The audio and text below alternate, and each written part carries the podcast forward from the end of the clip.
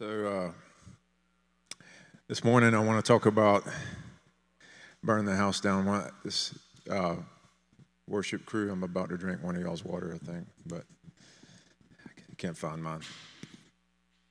That's y'all's. I think one of these is mine. I'm just, but just taking a guess. So, Lord bless this one. It's blessed. Um, you know, um, if you've ever, you know, been around a bonfire or Jessica, she, she grew up on a farm and they used to burn fields so that you could, it actually would help enrich the soil so you could plant uh, a different crop, crop or the same crop. Uh, forest undergo controlled burns. And so, a lot of ways out of the fire comes new life. And, you know, I was thinking about people in Southern California, Northern California that have lost their homes to the wildfires and that they've just got to start, they've got to start completely over. They can't go back to that old house like it's gone. They could even try to rebuild a new house exactly like the old one, but it's just never the, never the same. And so fire has that way of, of consuming things. And, you know, whenever uh, one of the things I did remember from high school and middle school physical science was when you burn wood, it actually, the chemical, uh, the atomic structure of that wood actually changes. So ash isn't wood, it's, it's a different substance. And so the fire of God is, is like that in our lives, and where it we, we change from one form to another. We change from the old man into the new man into Christ. And, uh, you know, I was, how many of y'all were here last week when Hal Farnsworth preached? So, one of the things that I remember from Hal's message that was just a really, really good uh, insight, good, good note, was that he said you can divide the Bible up into two sections Genesis 1 through 3, and the rest of the Bible. How many of y'all were expecting, you know, old, old covenant, new covenant? But what happened in the garden, well, there was only, so God gave one rule in a perfect environment. He gave one, one law to obey in a perfect environment. Don't eat from the tree of the knowledge of good and evil. And what was the consequence if they ate from that tree? So the serpent said, You will become like God. But weren't they already like God? They were created in his image. And so that was the deception. But the but the what divides Genesis 1 through 3 from the rest of the Bible is that one law, God was always, it was always meant to be to uh, reinforce the fact that He's God and we're not. So they weren't to eat from the tree of the knowledge of good and evil because only that's only for the Lord. And then the rest of the Bible, and then you get the Ten Commandments after that. And what were the Ten Commandments' purpose? It was to show you, to show me, to show us He's God and we're not. We can't keep the commandments. We're not holy. it's to show us our need for a Savior. And one of the things that, especially when we went street preaching uh, a few weeks ago, one thing that happens when you when you share the gospel. So um, Romans 1:16 says, "I'm not ashamed of the gospel." For it is the salvation of God unto men, and then it, first for the Jew, then the Gentile. For in it the righteousness of God is revealed. So when you preach the gospel, and this is why Jesus said, they will, they, people hate me, and if you follow me, they're going to hate you because they hate me. But what happens is when you, when you share the gospel, is that it reveals our need. It actually reveals, reveals the weight of sin. And so Romans 8 1 says, There's now no condemnation for those in Christ Jesus. But what about for those outside of Christ Jesus? What about when you hear the gospel and you're outside of Jesus? What do you feel?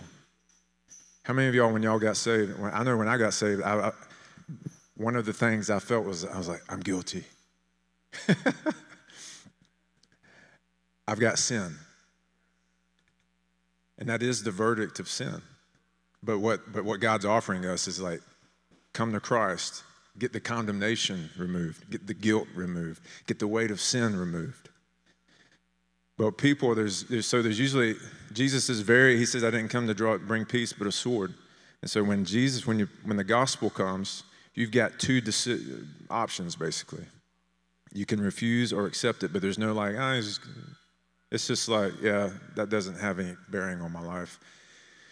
And so, so part of what we experience is whenever I just before the service, I just felt like I needed to share this, but whenever um, people, so when we were street preaching, we had people smirking and a little bit of mocking, not too much. But what does the mocking do? What does the smirking do? Is it discredits, it's an attempt to discredit the discomfort. that's, that's what it does. It's, you're trying to discredit, because what they're feeling is like the gospel, they're feeling the weight of sin. And Jesus is offering a way out. That's, that's that's what he came to do, save men. But part of what the mocking does, if they don't want to leave that life, then you have to discredit that voice so you don't feel guilty. Does that make sense? And so the gospel, it, it doesn't return void. It doesn't return void. It, people are making decisions in their hearts or vocally or whatever it is. And so, um, but the thing is, Jesus, it's what are you going to do with that weight? Are you going to give it to Jesus? Or are you going to try to keep living up under it? Fernando Villalobos, actually, I believe it may have been his wife Laura, she said the only condemning thing is to not go to the cross. like when you go to the cross, Jesus takes the condemnation, he takes the shame. But I want to talk about burning the house down, you know, and, the, and part of uh, what the gospel does is it brings the fire of God. And in the Old Testament, what they did to idols that they were worshiping aside from, from the Lord is when they repented, they were actually burn the idols. Now, sometimes these idols were costly.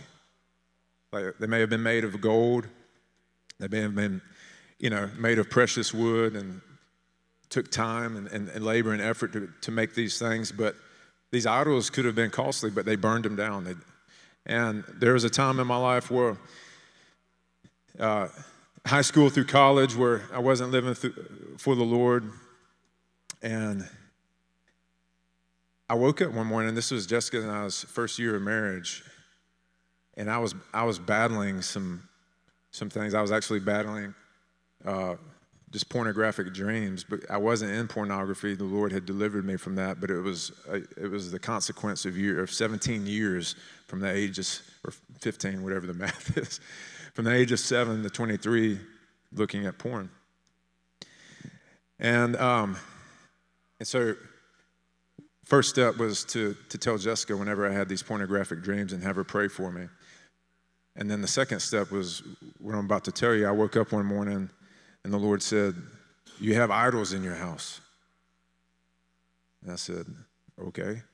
And I said, What, what are the idols? He said, oh, Those pictures from college that you have. So I had pictures from college where I'm just like partying and lots of lewd behavior caught on these pictures. And uh, I said, What do you want me to do? He said, Burn them. And so I took a tin wash tub. And I had, I had a big old album of college pictures. Lighter fluid, set it on fire. Lost a lot of pictures, but that was my old life. So, I mean, there was no, no need to go back to that anymore. So I burned those pictures up, and that helped break off where um, as far as the amount of, of times I was, I was having these dreams, it, it dramatically reduced. And it was just this process of not only being delivered from it, but having, having my mind cleansed from all those, all those years. And so,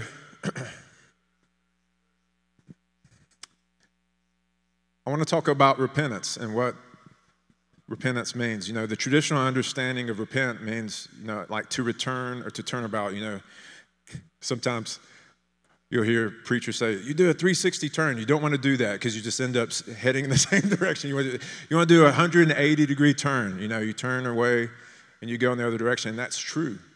That's true. But we want to look at a couple of Hebrew words for the word for repent. And Hebrew is a fascinating language because each letter has an, a picture and a story almost within the letter. And so we're, we're going to look at the imagery of actually um, the words. So the, the, the letters of in Hebrew actually are like they're like pictures themselves. Oop, I went back. And so the first instance of repentance in the Bible was in Genesis 6, and it says, And it repented the Lord that he made man on the earth, and it grieved him at his heart.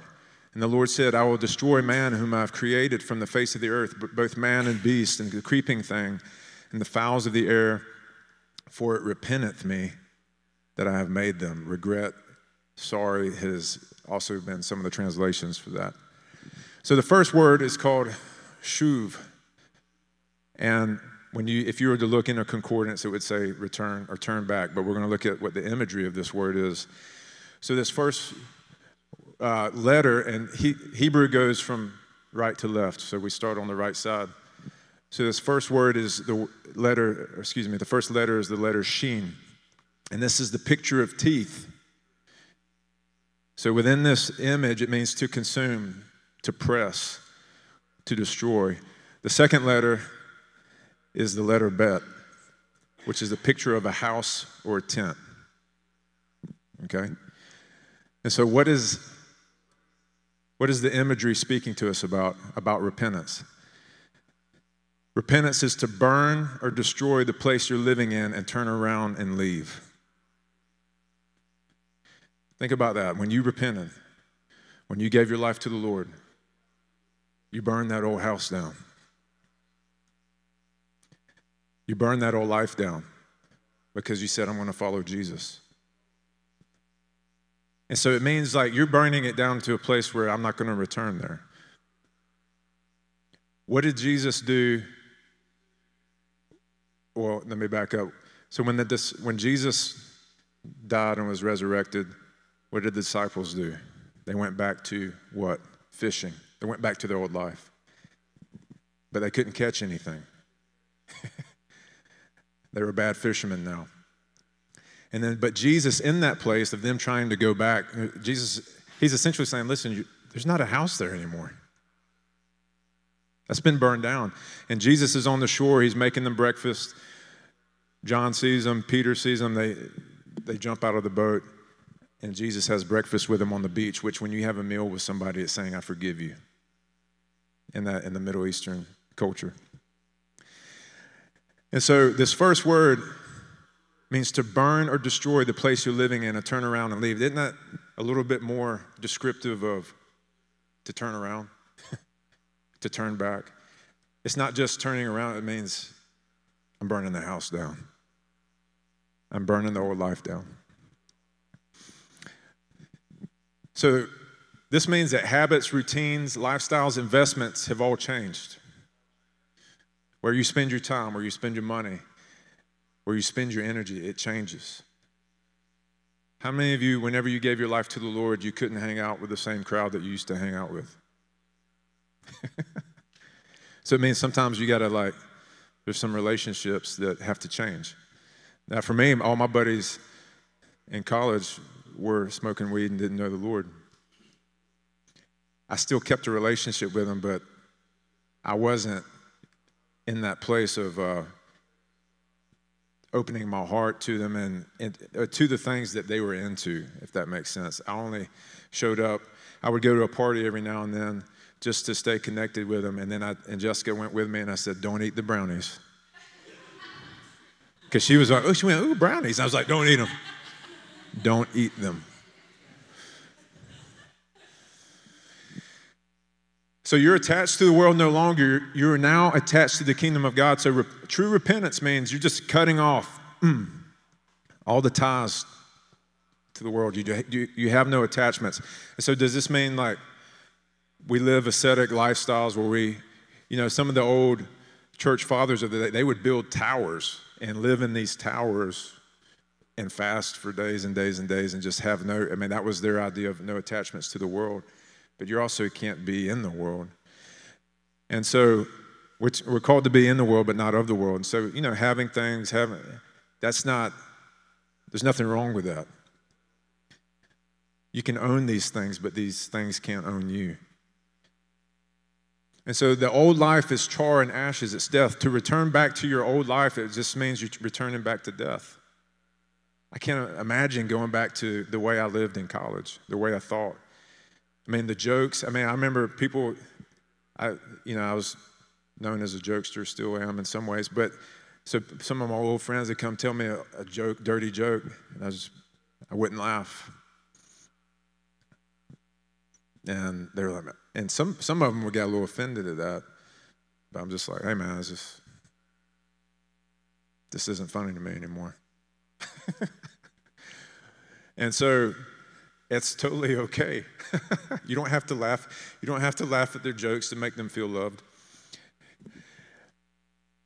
Um, so repentance means you can't go back to death and ruins. You remember Lot's wife. Jesus said that. Remember Lot's wife. She looked back at her old life. So if you don't know the story, Sodom and Gomorrah was going to be burned. Lot and his wife and family were in there, and Jesus sent angels saying, Get out. It's about to, that city's about to be burned. And so they're running for the hills, and Lot's thinking, like, I had a really good life back there. And then she turns into a pillar of salt. She, she was longing for the things of the world. You can longing for this old life, where God's calling her to is like, this is where life is. Looking forward, heading where I'm going. And so Repentance means we burn down the old house, not because, uh, because we have a new house and new rooms being prepared for us. Jesus said in John 14, He says, In my Father's house are many rooms, and I've gone to prepare a place for you. So we have a new house to go to, we have a new house to run to. So repentance means this it's just like in Matthew 4. I don't know if people think of this as repentance, but I did when I was, I was writing this sermon. While walking by the Sea of Galilee, he saw two brothers, Simon, who is called Peter, and Andrew, his brother, casting a net into the sea, for they were fishermen. And he said to them, Follow me, and I'll make you fishers of men. Immediately they left their nets and followed him. That's a picture of repentance. They just went their whole their old life, the fishing life, their family. I mean, their dad was probably looking at them to, to take over the family business. They're like, Where are you going? Every good son took over the family business. And so they're even willing to risk, they're willing to risk reputation, uh, misunderstanding. And they saw Jesus, they, they recognized this man might be the Messiah.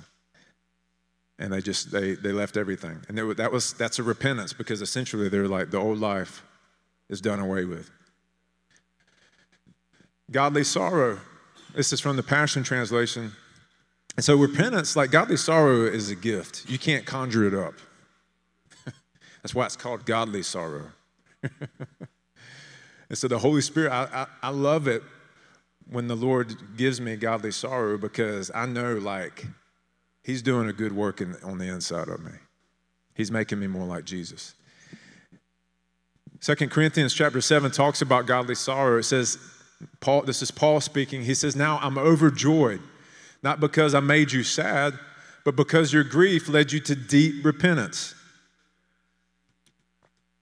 You experienced godly sorrow, and as God intended, it brought about gain for you, not loss, so that no harm has been done by us. So, what does godly sorrow do? It brings you gain, not loss.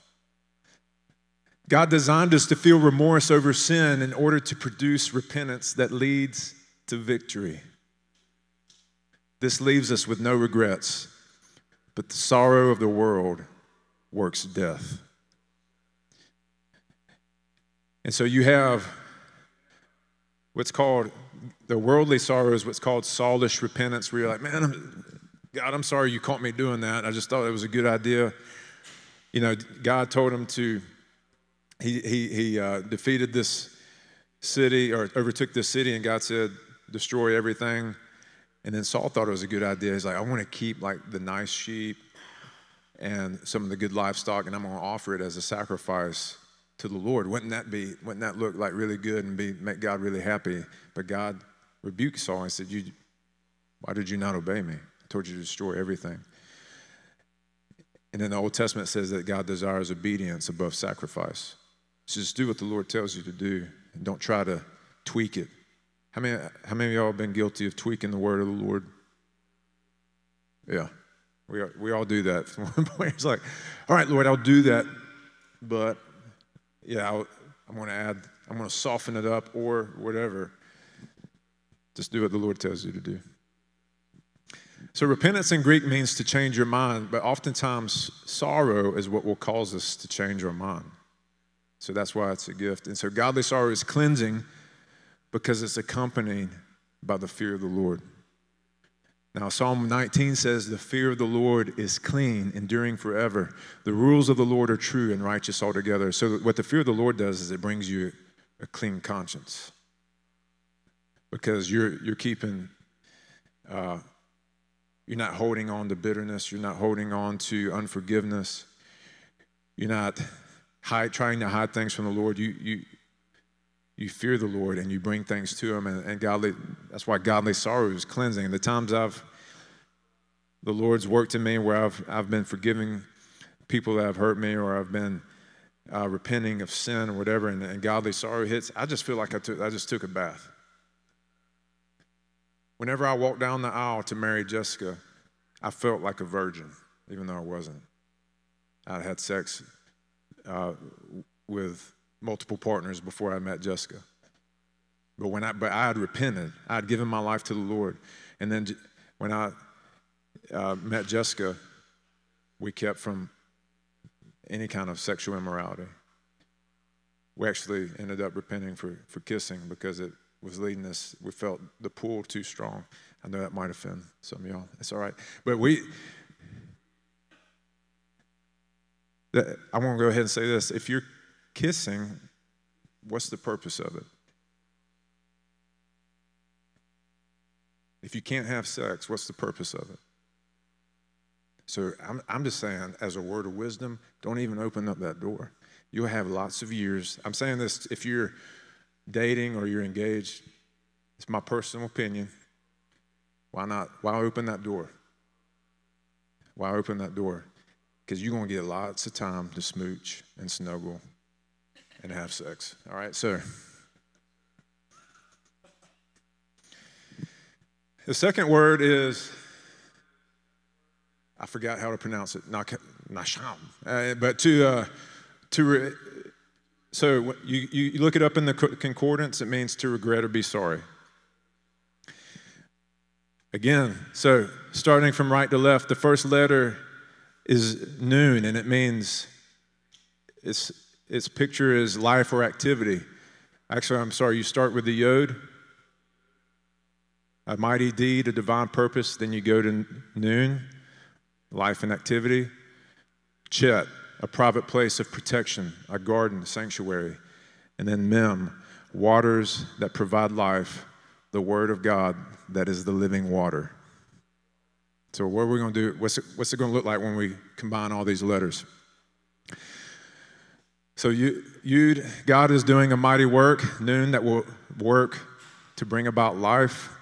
Chet, the life is invited to seek a, that life is invited to seek a place of refuge as has been provided graciously by God the Father, Son, and Holy Spirit. Mem, that life will be nurtured and sustained by the living water that comes forth from the living word. So to paraphrase, God is inviting his children to come home.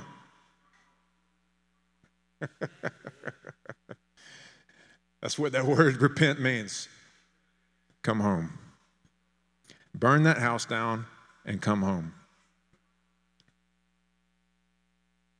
Burn the old house down and come home to your new home. That's with the Father. It's the story of the prodigal son.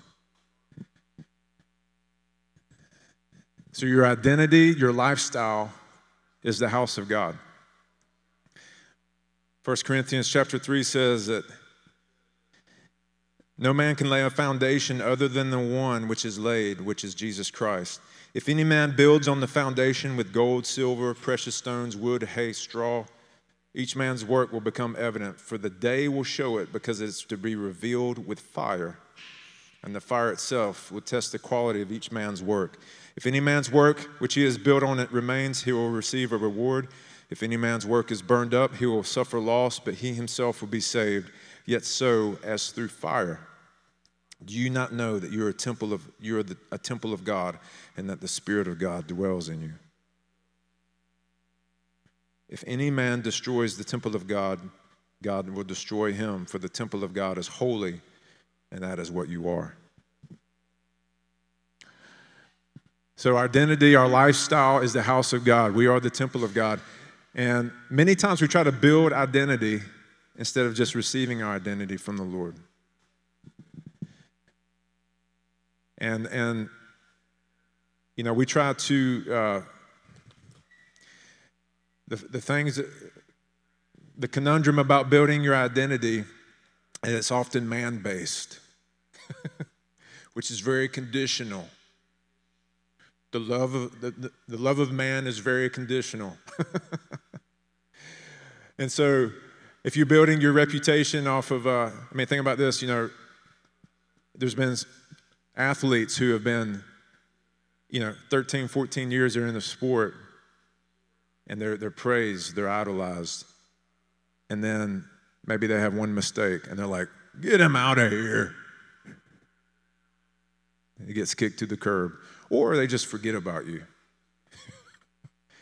So it's the, the, praise of man, the love of man is, is very conditional. It's, the Bible says it's a snare. And so if you're building your identity based upon achievements, upon accolades, upon, upon accomplishments. None of those things are wrong. Like I said, just like not ha- having things is not wrong. But do those things have you? That's, that's the question. So God's got a new home that He's built for us.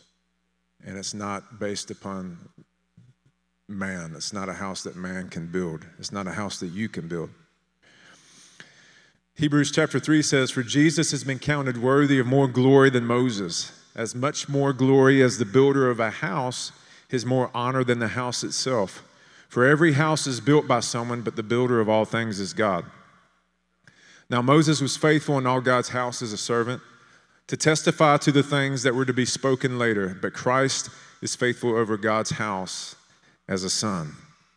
And we are his house if indeed we hold fast our confidence in our boasting in our hope. What's the difference between a servant and a son when it comes to protecting? The son's going to lay down his life for what is the family's. The servant may tuck tail and run. I'm not saying Moses did that, but I'm just saying that's the difference between a servant and a son. The son's going to stay there and he's going to lay down his life. He's going to, he's going to die if necessary to protect what is his family's. And that's what Jesus did. He laid down his life to protect the Father's family, to make sure that they, that they would come home, that we would come home. I don't know why that's so small. But by faith, Abraham obeyed when he was called to go out to a place that he was to receive as an inheritance. And he went out not knowing where he was going.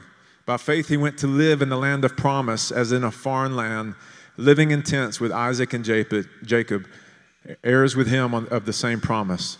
For he was looking forward to the city that has foundations, whose designer and builder is God. Think about this. So Abraham was a affluent man where he was originally from, from the land of Ur, and he left all that. And because why?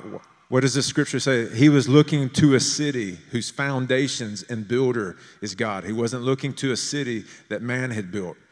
He was looking to a city that's foundations and builder was God. And that's what we look forward to. We're not, we, this is, we live from an eternal perspective. You have 80 plus years on the timeline of eternity, and you can't even see that dot from everlasting to everlasting. You can't even see that. That's, that's, the, that's the speck of our life and the continuum of, of time. And so we, we live, we are eternal beings, and we live from that perspective. And so repentance ultimately is not behavior modification, it's sin eradication.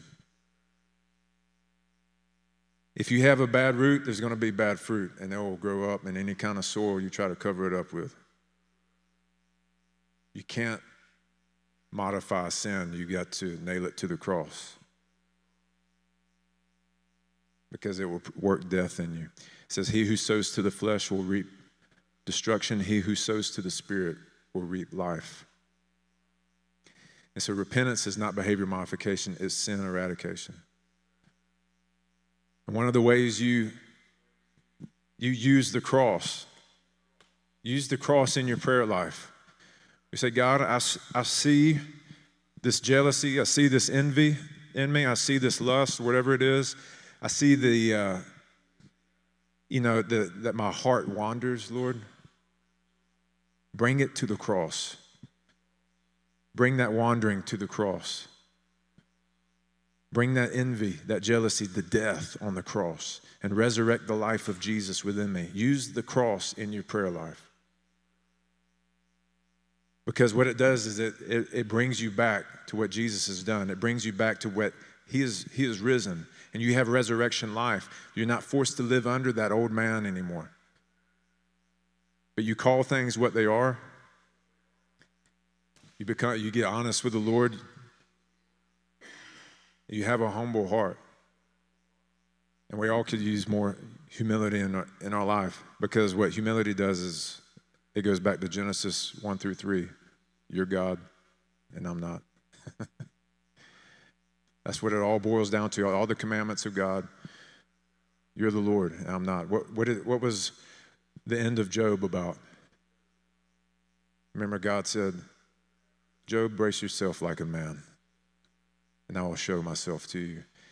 Job, did you tell the, the waves to stop here? Surely you were there at the beginning when I formed the sky. Do you call forth the eagle from its nest? Do you awaken the bear and her cub? Surely you know these things. So God goes on for three chapters telling Job everything that he does that Job can't do. And Job has the best response you can have. He says, I should have been quiet. I repent in dust and ashes. And the Lord's like, Job, I love you. Here's a double portion. Isn't that merciful of the Lord? And how merciful is that of God? Where Job's he's railing on the Lord because he's all these hardships which are horrible. But Satan, that was at the hand of Satan. And so these, he's railing on the Lord. All of his counselors are saying, Job, you had to have done something wrong. And he's like, I didn't do anything wrong. And he didn't. He was, it's, sometimes bad things happen to good people. And at the end of it, he's railing against the Lord. I've done everything. I've given my alms. You know, the dying person, I held them in my arms while they died. The, uh, I, you know, I was generous. He just goes on and on listing all these things of what he's done for the Lord. And the Lord said, Job, brace yourself like a man. And, and, and we get to where I just talked about. But God is so merciful. He is so merciful. But we do have to understand that the wages of sin is death, that, that we've, outside of Christ, there is, there is condemnation. It says the enemy's been judged. In the New Testament, talks about those outside of Jesus, they're, they're under condemnation. And so the only way to get out from that is to get into Christ. And that's why the world, they mock, They try to discredit the gospel because they don't want to feel the weight of their sin, but all they because they don't want to give their lives to God, and they ultimately they don't want to say you're God and I'm not. They want to be their their own God. We've all done that. We still try to do that sometimes.